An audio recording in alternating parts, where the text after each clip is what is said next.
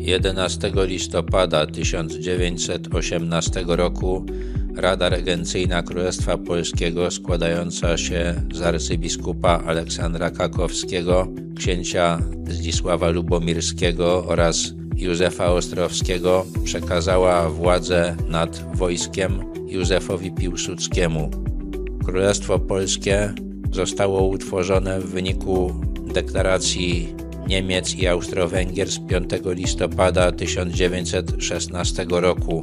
Do 1918 utworzono polską administrację, zalążek służby dyplomatycznej, polskie szkolnictwo, rozpoczęto tworzenie polskiego prawa, a przede wszystkim utworzono zalążek siły zbrojnej. Istniały już polskie oddziały wojskowe, wprowadzono powszechny obowiązek służby wojskowej, powołano też sztab generalny Wojska Polskiego z generałem Tadeuszem Rozwadowskim na czele.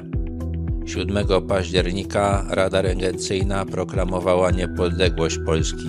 Wszystkie te działania odbywały się jednak za zgodą okupujących Polskę Niemiec i Austro-Węgier.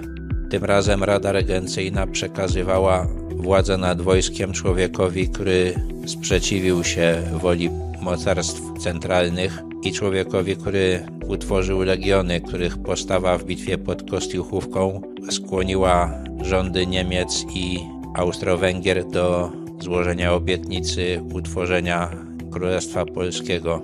Tego dnia zawarto też w Kąpień rozejm kończący I wojnę światową. 11 listopada kojarzył się więc dobrze właściwie na całym świecie. Dlatego w ten dzień w niepodległej Polsce obchodzono pamiątkę odzyskania niepodległości, a w roku 1937 ogłoszono ten dzień świętem państwowym.